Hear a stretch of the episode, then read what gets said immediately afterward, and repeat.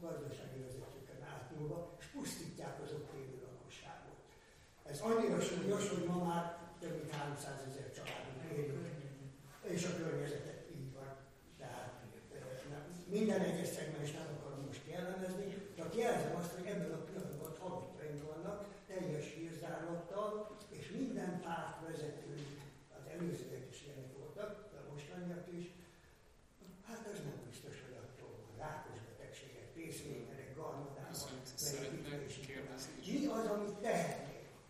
Itt főleg Fülöp Sándor úrhoz, mert ő hozzá már próbálkoztunk egy évtizeddel előtt, azt hiszem, olyan pozícióban volt. Poháztattunk hozzá. E, e, Tehát, hogy mit tegyünk meg a pillanatban, olyan kijelentések vannak, hogy itt már csak a bérgyilkos segít. Ha arra gyűjtünk, akkor szívesen hát úgy dobjuk össze a pénzeket a bíróságokra. A bíróságok ellenünk döntenek, már előre tudják, törvénytelenül döntenek ellenünk, és megteszik. Most. Köszönjük. Most lehet túl bő voltam talán, csak ez most annyira operatív, hogy mire hazamegyek, lehet, hogy már gyerekem vagy a feleségem, már lehet, hogy. Köszönjük. Tehát, és, és a teljes hatalom, akinek bármilyen funkciója volt az elmúlt 22 évben azóta van itt az országban, ö, ezek mind összecsapják a kezüket, hát lehetetlenek voltak. Köszönjük szépen Én is. a válaszodat is. Ezt az ökológus dolgot, István? Én ezt nem tudom, mi a környezet ökológus. A többiről? Nem, hát. Hát a repülőtér ö, ügyében. Én egyike vagyok, vagy mi egyike vagyunk a 300 ezer családnak ott a repülőtér hatáskörzetében. Ott találkoztunk is már, ugye repkednek fölöttünk a repülők. Ugye ez egy nagyon nagy gazdasági kérdés, és ez összefügg azzal, amit mondtam talán, hogy kényelmesebben szeretnénk élni, ehhez mi kell? Itt van a turizmus. Rengeteg ember jön Budapestre, itt költi el a, a pénzét, akkor azt gondoljuk, most így általában, hogy akkor biztos jó lesz nekünk, mert gazdagabbak leszünk. És hát van egy kis mellékhatás, ugye van egy repülőterünk, amely meg a gépek ott szállnak föl, ugye egy nagyon sok budapesti lakos fölött. Nagyon, nagyon nehéz azt hiszem szembeszállni ekkora gazdasági érdekkel, hogyha ha mi mindannyian budapestiek, vagy Magyarország elég azt mondanánk, hogy inkább egy egészséges környezetre van szükségünk, vagy nekünk az fontosabb, mint ez a bevétel, ami a turizmusból jön, akkor lehetne egyébként változás, akkor nem kellene ennyi repülőgép erre a, a területre. De ez egy, ez, egy, ez egy politikai döntés, amit mi hozunk meg állampolgárok tulajdonképpen közösen. Szóval, hogy sok embert zavar ez a, a repülőtér, mégis viszonylag kicsi az ellenállás egyébként ezzel kapcsolatban. Amit mi egyébként, mint Magyar Természetvédők Szövetsége konkrétan tudunk csinálni ebben, az Európai Beruházási Bank most adott egy kölcsönt, vagy most készült kölcsönt adni a Ferihegynek, ez, ez több mint 100 milliárd forintos hitel, mi ezt megpróbáljuk megakadályozni. Ehhez van szakmai tudásunk, ehhez van talán valamennyi hitelünk, mármint értelme szakmai hitelünk, ezen dolgozunk tulajdonképpen azokkal a csoportokkal is, akik a repülőtér mellett vannak, de ez egy kicsi szelete a, a problémának, ez egy nagyon-nagyon bonyolult kérdés, azt gondolom. Igen, hát tulajdonképpen konkrétan azt kérdezte meg, a, amit úgy általánosságban az előző uh, kérdező föltett, és hát tulajdonképpen erről, erről volna szó, hogy ugye halottjaink vannak. Ez, ez én nem tartom túlzásnak egyáltalán. Az egy dolog, hogy nyilván nem tudjuk bizonyítani. Hát annak ide, nem csak ebben nem tudjuk, hát annak idején... Ezt tudjuk. Ezt pontosan tudjuk, a tudósok pontosan leírják ennek alapján, azonnal bebizonyítható, hogy ez miatt. Hadd had, had mondjam azt, hogy a, a igazság... igazság az csak az égben van, itt lent a jog uh, uralkodik. Tehát a, a, az, hogy ön bizonyítottnak látja, meg az önök közössége, és, és hát nyilvánvaló, hogy igazuk van, az egy dolog. És egy másik dolog, hogy egy bíróság előtt mit tud bizonyítani, és mekkora perköltséget kell majd kifizetni, hogyha nem tudja bizonyítani. Ugye, mert a bizonyítási teher a felperesen van. Uh, ugye, a, annak idején a kollégám, Kis Csaba ügyvéd kollégám az Emlába, három vagy négy Csernobil, azt hiszem négy Csernobili özvegyet képviselt, és az első három perét elvesztette. Ugye emlékeztetőül ezek olyan kamionosok voltak, akiket Kievből Moszkvába rendeltek, éppen ugye 86. május 26-a, á, bocsánat, április 26-a környékén néhány nappal, vagy néhány héttel, vagy né, akár néhány hónappal utána. Szörnyű körülmények között ezerféle rákban haltak meg ezek a kamion sofőrök néhány évvel később, és a magyar bíróságok, mondjuk köszönhetően éppen a Staki, annak a, ugyanannak a sugárbiológiai intézetnek a, a szakvéleménye, szakvéleményeinek, akik annak idején ugye azt nyilatkozták 86-ban, hogy semmilyen, igen, igen, igen, hogy semmilyen veszély nincs, nyugodtan lehet családát tenni, meg minden ilyesmit. Míg nem a negyedikben a Csaba kitalálta, hogy majd Bécsből hív egy, egy szakértőt, aki elmondta, hogy ez egyértelműen a sugárfertőzésnek a jel, és azt az ügyet megnyerte. És egy nagyon komoly kártérítést a, a, a szállító, szállítmányozási vállalat megítélt az özvegynek. Ugye, tehát azt szeretném ebből kihozni, hogy persze és ugye a repülőtér mindig megteszi, hogy ha már valahol kitelik a becsülete, akkor egy 30-40 fokot el, de sajnos már körbeért. Tehát amióta ez a repülőtér van, már újra kezdte. Tehát valóban, és a pénz és politika és a hatástanulmány nélkül ezt én értem. De hagyj hozzak egy példát arra, hogy azért nem olyan nagy hátrány a tárgyalóteremben, ha igazunk van, meg úgy az életben, meg a politikában, tehát a jognak mégiscsak volna valami, van, van lehetősége, és a közösségi részvétel például ilyen, és nagyon hát ígéretes kezdemény, a, a Sipol, az Amsterdami repülőtér ügyében, ugye borzasztó zajpanaszok vannak, és tehát valahogy úgy vannak a, a, a, a ezek a pályák, meg a, a lakott területek, hát nyilván egy borzasztó sűrűn ország, tehát iszonyatosan szenvednek, és abba is bele lehet halni. Tehát ugye azért WHO leírja, hogy a, a, a zaj milyen idegrendszeri, akár keringési, meg egyéb problémákhoz vezet. És mit csináltak? Azt csinálták, hogy már ugye hozzáférhetők a, a mérőeszközök, viszonylag jó, megbízható mérőeszközök, és egy pár ezer ember ott folyamatosan méri a zajt.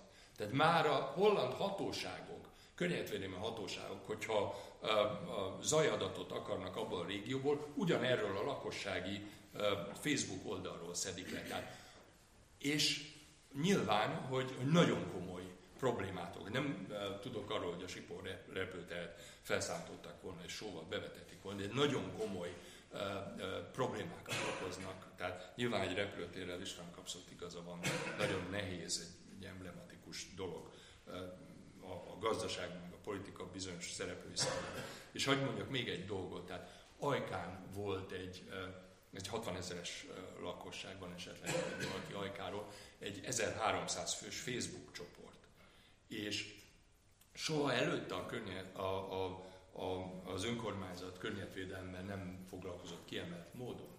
De egyszer csak egy új tüzelőanyag, meg új technológia miatt a, egy ilyen hát borzasztó undorító porra, fekete porra, szemcsékkel beborította a várost a hőerőmű, és ez a Facebook csoport egy fél év alatt hát idézőjelben meggyőzte, de inkább azt mondom, hogy rákényszerítette az önkormány, és az a, az a polgármester olyan sötét, olyan méregzöld lett, hogy, hogy én mondta, te jó Isten, tessék ilyeneket mondani a tárgyalóteremben, mert, mert megbírságolnak minket. Tehát annyira hát át tudták venni a 1300 véleményformáló egy 60 ezeres.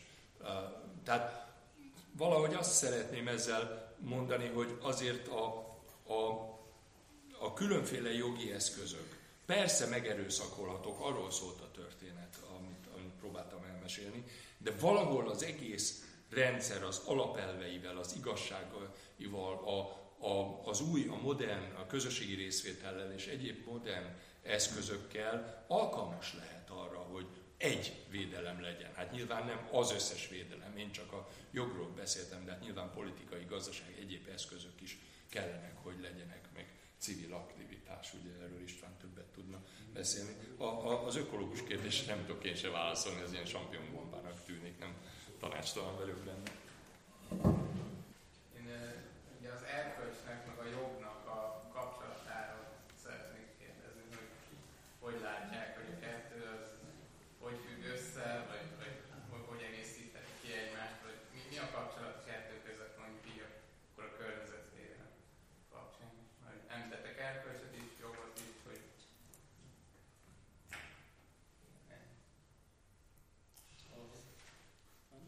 Egy más előkérdésre, én most megyéből ültem föl erre az előadásra, és körülbelül egy éve elkezdett foglalkoztatni az a kérdés, hogy személyes szinten én mit tudnék ö, tenni így a mondjuk környezetvédelemről, vagy a bolygónak a hosszú távú fennmaradásáért. És ö, mondjuk ö, elkezdtem keresgélni újságos tanulkon, hogy létezik-e olyan újság Magyarországon, ami ö, kifejezetten környezetvédelemmel foglalkozik. Ugye a gyerekkori emlékeimből felrengetve a búvár, én 66-os születésű vagyok, most 53 éves, amikor tínédzser voltam, akkor még ott a búvár volt a természetvilága, aztán valahogy ez a búvár, ez, ez most már nincsen, és először elkezdtem ott Vasmegyében egy városi újságos strandokon, a megyeszéken, Szombathelyen körülnézni, a postán kérdeztem, hogy van-e, bejöttem Budapestre, itt különböző újságos strandokon, egyetlen egyetlen találtam, ami tehát ilyen újságok Magyarországon, ugye tesztelek tűnő, hogy voltak már újságos strandok, mik vannak, volt olyan metróállomás, volt 60 rejtvényújság, horgászmagazin, kaliber, kötésforgulás, stb. Amit, amit ugye szemszámot kikere, és akkor nemrég körülbelül egy hónapja a Lukács fürdőbe benéztem, és ott találtam egy In Green nevű negyed évenként megjelenő újságot, azt megvettem, ezen kívül nem tudok semmiféle ilyen tudatformáló sajtóorgánumot, ami ezen a téren mozott. Ennyi lenne a kérdés. A bükki favágásra vagyok kíváncsi, a 180 éves fák kivágására, hogy ezt lehet büntetlenül csinálni, és ehhez erre vonatkozik a egy per A kérdésem is. Ön mondta, hogy jogász, és arra vagyok kíváncsi, hogy nem lehet büntetni azokat a szakértőket, akik úgy szakértettek Csernobilnál is. Tehát büntetlenül meg lehet úszni. Még egy ilyen elvi jellegű kérdésem, hát ez a közösségi részvétel, amit ön említett, hogy nagyon fontos, de hát a gyakorlatban ez ugye úgy néz ki, hogy van egy beruházó, aki tőkeerős, fizet egy jogászcsapatot, szakértőket, és a másik oldalon ott van a lakosság, aki önmagát valahogy megszervez, és akkor utána meg kéne fellebbeznie mondjuk egy építési engedélyt, aminek a jogi része is százezres tétel, ha fizetni kell érte, szakértőket kell hozzá keresni, tehát több százezer forint az, hogy részt vegyen a lakosság, tehát hogy éljen ezzel a jogával, tehát hogy ezt hogy lehetne megoldani, vagy van erre valami példa külföldön, hogy mondjuk ingyen jogi tanácsadás? Szóval ez a kérdésem, hogy a gyakorlatban ez nem igazán működik. Esetleg a népünk védje, vihet ilyen ügyet.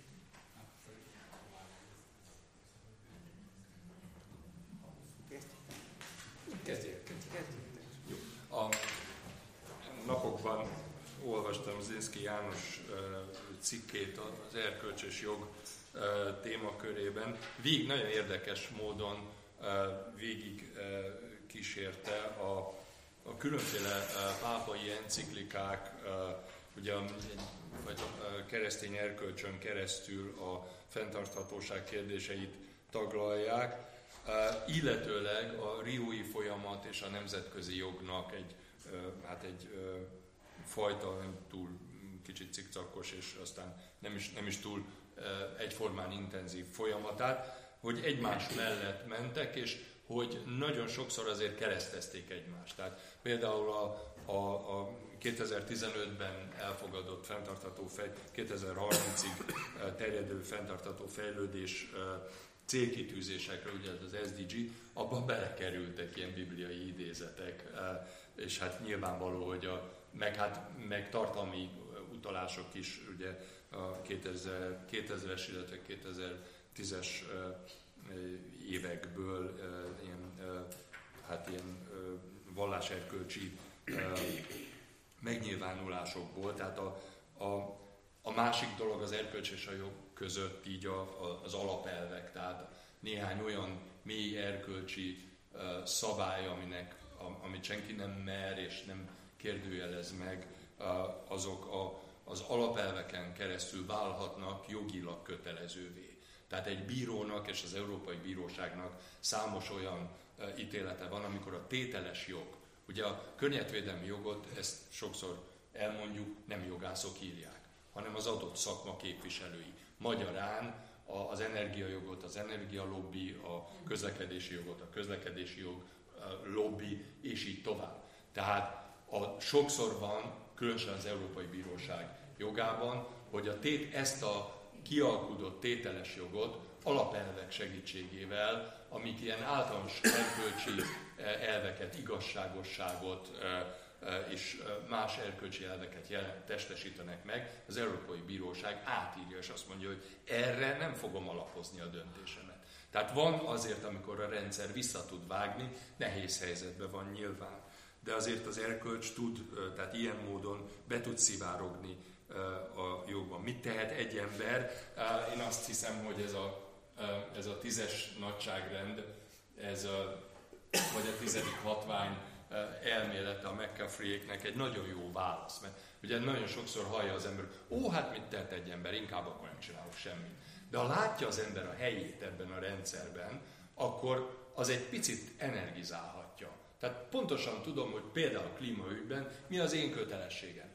És, és ha látom, hogy a, a, a másik kilenc nagyságrend is ezt megteszi, akkor még, még jól is uh, sülhet el a dolog, ám ez kizárt. Jó, a uh, környezetvédelmi újságok, hát igen, most már inkább csak internetes uh, újságok. Hát láttuk ugye a, a, azért a, a, a buvár mellett még a süni meg a vadon, ugye, amiket a Göncöl adott ki, nagyon jó az egyik gyereknek, a másik felnőtt változat volt, nagyon jó színvonalú újságok voltak, hát tönkrementek, mert egy darabig ugye, amíg különösen még Persányi volt a miniszter, ő, ő, ő bőkezően támogatta, mert látta, hogy ez egy fontos ügy, hát most meg már nincs, aki, aki támogassa.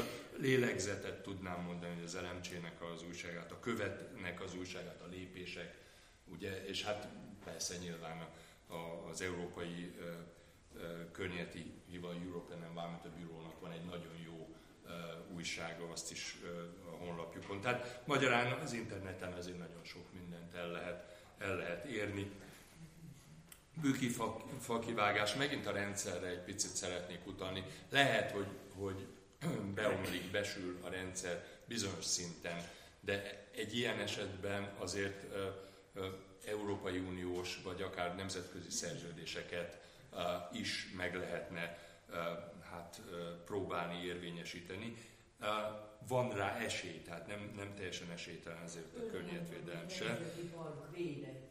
Igen, tehát a, nyilván, hogy, hogy, hogy ezek, ezek az a, adott esetben a, a Natura 2000-es szabályok elég szigorúak, és elég sok uh, európai bírósági döntés van. A szakértői felelősség egy másik kérdés, nagyon nagy téma. Tehát valóban a környezetvédelmi ügyek szakértői ügyek. És nagyon sokszor azt látjuk, egyszer csináltunk még, hát még a 2000-es évek legelején egy ilyen témavizsgálatot valami talán minisztérium megrendelésre, és hát 50 hatásvizsgálat ügyet néztünk meg, és négyet találtunk, ahol a szakértő fehéren-feketén csalt. Volt olyan, hogy levett egy nullát a vízfogyasztásból, mert tudta, hogy az egy karosz, Székesfehérvár környékén, ez egy karstos terület, úgy nem enged, engedélyezték volna. Mit tudom én, a másikban emlékszem, hogy Tolna megye és Baranya megye határán volt, és egy militáns Baranya megyei civil szervezet részt akart venni az ügyben, a, a szakértő egyszerűen hátrajzolta a határokat, úgyhogy az a, az a beruházás nem arra, nem abban megy, tehát nem ért, érintette Baranya megyét. Tehát egyébként minden rendben volt. Most azért a szakértői felelősségnél is a rendszer, tehát azért a szakértői kamara, legvégső esetben pedig a büntetőjog, a, van a szakértőkre közigazgatási jogszabály több is, amiben különféle felelősségi elemek eh, érvényesíthetők. Hát ugye ezért ezt láttuk más jogákban, ugye a Vezesova eh, ügyben eh, talán nem is teljesen igazságosan, de a Meleg Gábor szakértő urat teljesen tönkretették, egy, egy abszolút az egzisztenciáját összezúzták, mert hát valakik valahol nem értettek egyet az eljárásával, valóban megkérdőjelezhető volt. Tehát magyarán a szakértői felelősség működik, mint intézmény, csak hát nem mindig megfelelően használják. Ugye a közösségi részvételnél, hogy, hogy ez, ennek a költségeit vajon hogy lehet elviselni, hát nyilván bíróságokon van, azért megfelelő feltételek mellett pártfogó ügyvédekre van lehetőség, vannak azért közérdekű ügyeket vállaló ügyvédi irodák és ügyvédek, egyéni ügyvédek is szép számmal Magyarországon, és azért nem csak külföldi, egy, imádom azt a példát, a Gari esetet egy pár mondatban, ha meg, megengedik elmondanám, tehát egy, mondjuk valóban még a hőskorban volt, inkább a 90-es évek végén, 98-ban egészen pontosan. Eh, ugye ismerjük Budapesti vegyi művek, ezer hordót oda leraktak, és akkor kitalálták, amikor botrány lett, kitalálták, hogy hú, egy nagy francia vállalattal majd összehozunk egy joint venture-t, és akkor építünk oda egy hulladék égetőt, mi nagyszerű lesz. Tehát úgy a saját turpisságunkból óriási haszonra teszünk szert. És történt, hogy a szomszédos faluba, akinek persze a lakóterülete sokkal közelebb lett volna, mint ahogy általában szokott ez lenni, a, a létesítmény, a Dunai Zoli, a helyi villanyszerelő srác, kicsit talán többet ivott a keleten, kicsit talán hangosabban mondta, hogy ha én lennék a polgármester, itt nem épülne égető, két hét múlva ő lett a polgármester. De, és egy nagyon hosszú, amiben saját nagyon komoly áldozatokat hozott, de egy ilyen kicsibe kezdte, egy, egy ilyen táguló körök stratégiájával. Tehát először csak a szomszédos önkormányzatokhoz ment, siklós, villány, harkány közelbe, hogy hát szerintetek ez jó lesz, mit, ki, vajon ki fog idejönni uh, harkányba, ki fogja megvenni a, a tiboraitokat. Ha, tényleg, és, és gyűjtötte a szövetségeseket. Egyre az, elment a, a, a megyei közgyűlés, aztán Budapestre, még az osztrák zöldek is segítettek neki, tehát összeszervezte a, a dolgát, fillér nélkül, hát azért már, már az önkormányzat költségvetése sem volt egy horribilis valami. Tehát vannak, vannak azért, azért ebben lehetőségek, nagyon nem könnyű, hát abban abszolút, amikor föltette a kérdést, gondolom tudta, hogy ezek azért nagyon sokszor reménytelen esetek.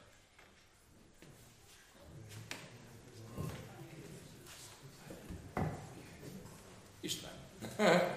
Mondok én is valamit Talán nem is annyira az erkölcs és a, a jog, hanem egy kis történet, ugye politika és a jog kapcsán. Én nem vagyok jogász, szóval én Jó, nem akarok jogelméleti kérdéseket tárgyalni.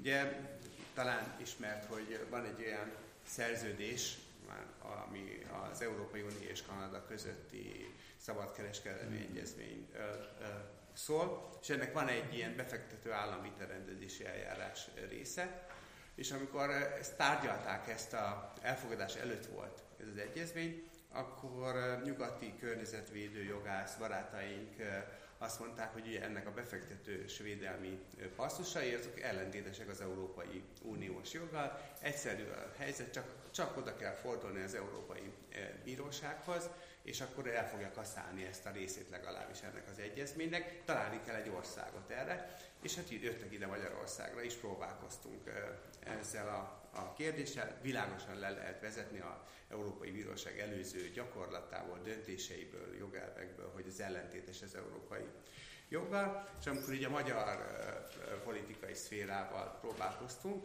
akkor egyik politikus meghallgatta ezt a, a, a kérdést, és azt mondta, hogy az Európai Bíróság a multinacionális vállalatok oldalánál, szóval nem fog így dönteni.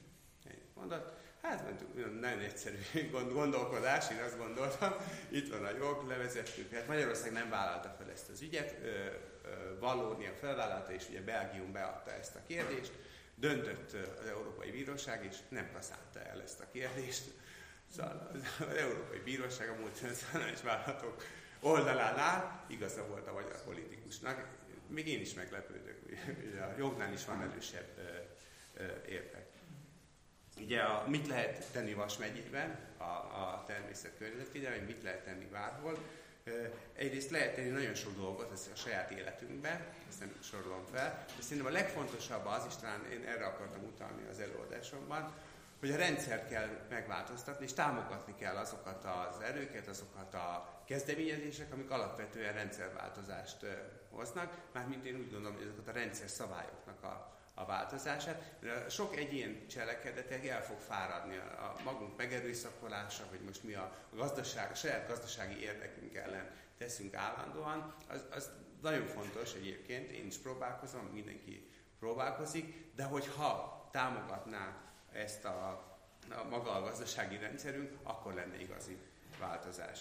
Bükki fa kivágás, talán ez, a, ez egy jó példa erre. Igen, védett területeken Magyarországon úgy lehet gazdálkodni, hogy egy hektáros területet le lehet vágni arra. Ez, ez nem ez, ez évszázados dolog, ez nem most találták ki múlt héten, hanem egyszerűen e, így működik az erdő, erdőgazdálkodás védett területeken. Tulajdonképpen nagyon jó volt, hogy a WWF ezt így felvetette ezt a kérdést, mert abszolút helyzet, ehhez hozzá kellene nyúlni, és mi természetű szervezetek fogunk is ezzel foglalkozni, hogy talán változás jöjjön itt, itt magában a, a törvény, ez törvénykézési kérdés is, de egy, egy erdőgazdálkodási kérdés is.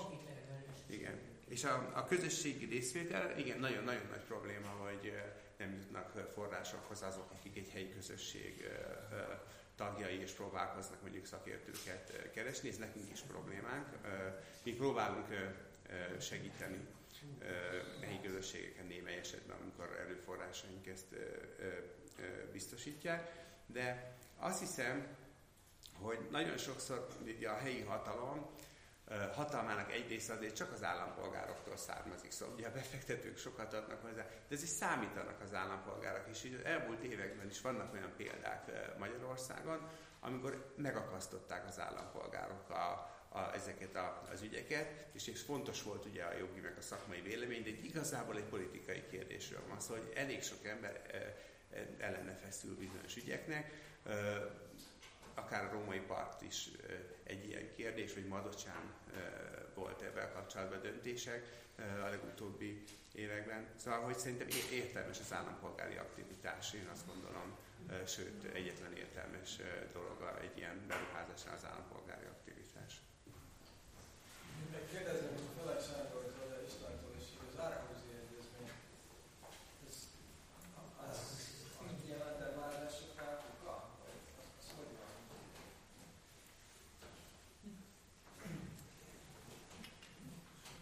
Azt hiszem, hogy én rögtön is. Igen, uh, hát uh, amint ez a kiemelt beruházás uh, törvény bejött Magyarországra, a levegő munkacsoport elvitte az Orhuszi Egyezmény Compliance Committee-ébe, és a, hát a magyar kormányt akkor Baranyai Gábor képviselte, és azt kell, hogy mondjam sajnálatos módon, hogy rendkívül ügyesen. És végül is nem kaszált, tehát nyilván én ki voltam zárva az ügy elbírálásából, akkor részt vettem a bizottság munkában úgy egyébként, de minden esetben rendkívül puha kezűen, enyhe kezűen nyúlt az ügyhöz, és, és a, a, a Gábor leiskolázta, ezt a, a tárgyalásra bemehettem, tehát a meghallgatásra, és az lett a szentencia, hogy nem sértette meg ezzel Magyarország az Orhuszi Egyezményt, mert ugyan visszavett a, a, már a korábbi, tehát nyilván csökkentette a közösségi részvétel hát feltételeit, az arra rendelkezésre álló időt és egyéb körülményeket is, de az még mindig benne van az Orhuszi Egyezmény által biztosított keretekben. Szóval nagyon érdekes, hogy a, utána a következő MOPON, a Meeting of the Parties, azért a, a, a felek találkozója azért, azért csak kimondta, hogy hát jó, nem kaszáltuk el Magyarországot, de azért ilyet ne csináljanak. Hát az Orhuszi Egyezmény nem arra való, hogy, hogy már meglevő, ugye a rendszerváltás után nekünk nagyon sok tekintetben, ugye István is mondta, nagyon progresszív közösségi részvételi jogunk volt, és egyáltalán progresszív környezetvédelmi jogunk volt, és abból még lehetett visszavenni, úgyhogy kimondta így az Orhuszi Egyezménynek, a részes feleinek a következő kongresszusa, vagy konferenciája, bocsánat, hogy, hogy hát azért ezt, a magyar ügyre hivatkozva egyébként, hogy ezt azért hát ha lehet, ne csináljuk. De formálisan nem bukta el a, a, a, ezt az ügyet a magyar állam. Érdekes. Köszönöm a kérdést, érdekes kérdés volt.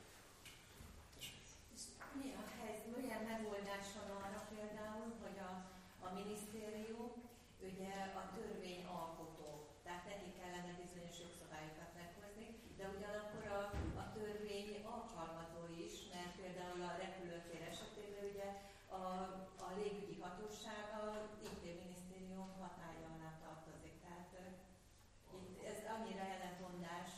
És a másik az Altauszti Egyezménnyel kapcsolatban pedig azt, hogy hogy nem hívják meg a civil szervezeteket. Tehát hiába mondják, hogy kizárják a civil szervezeteket a tárgyalásokon. Abszolút egyet tudok érteni azzal a, a felvetéssel, amit, amit tett. Ez valóban visszás.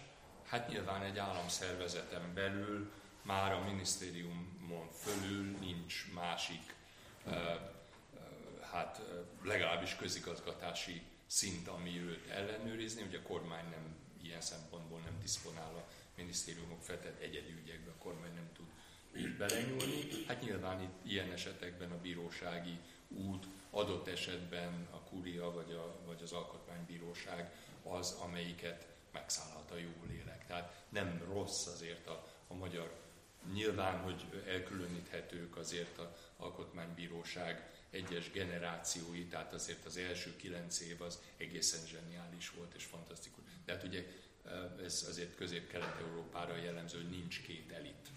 Tehát már a második meg a harmadik merítés, persze kiváló professzorok, és nyilván cipőjét se fűzhetném be, de azért nem olyan jó, mint az első generáció. Ezzel együtt azért például az Alkotmánybíróságnak a második alaphatározata 2015-ből az is hát kifejezetten progresszív. Tehát van ott azért keresni való az olyan esetekben, amikor egy minisztérium mondjuk visszaél a, a, a hatáskörével, és azzal, hogy mondjuk egyedül maradt valóban a pályán, amit tetszett mondani, ez abszolút, abszolút így van.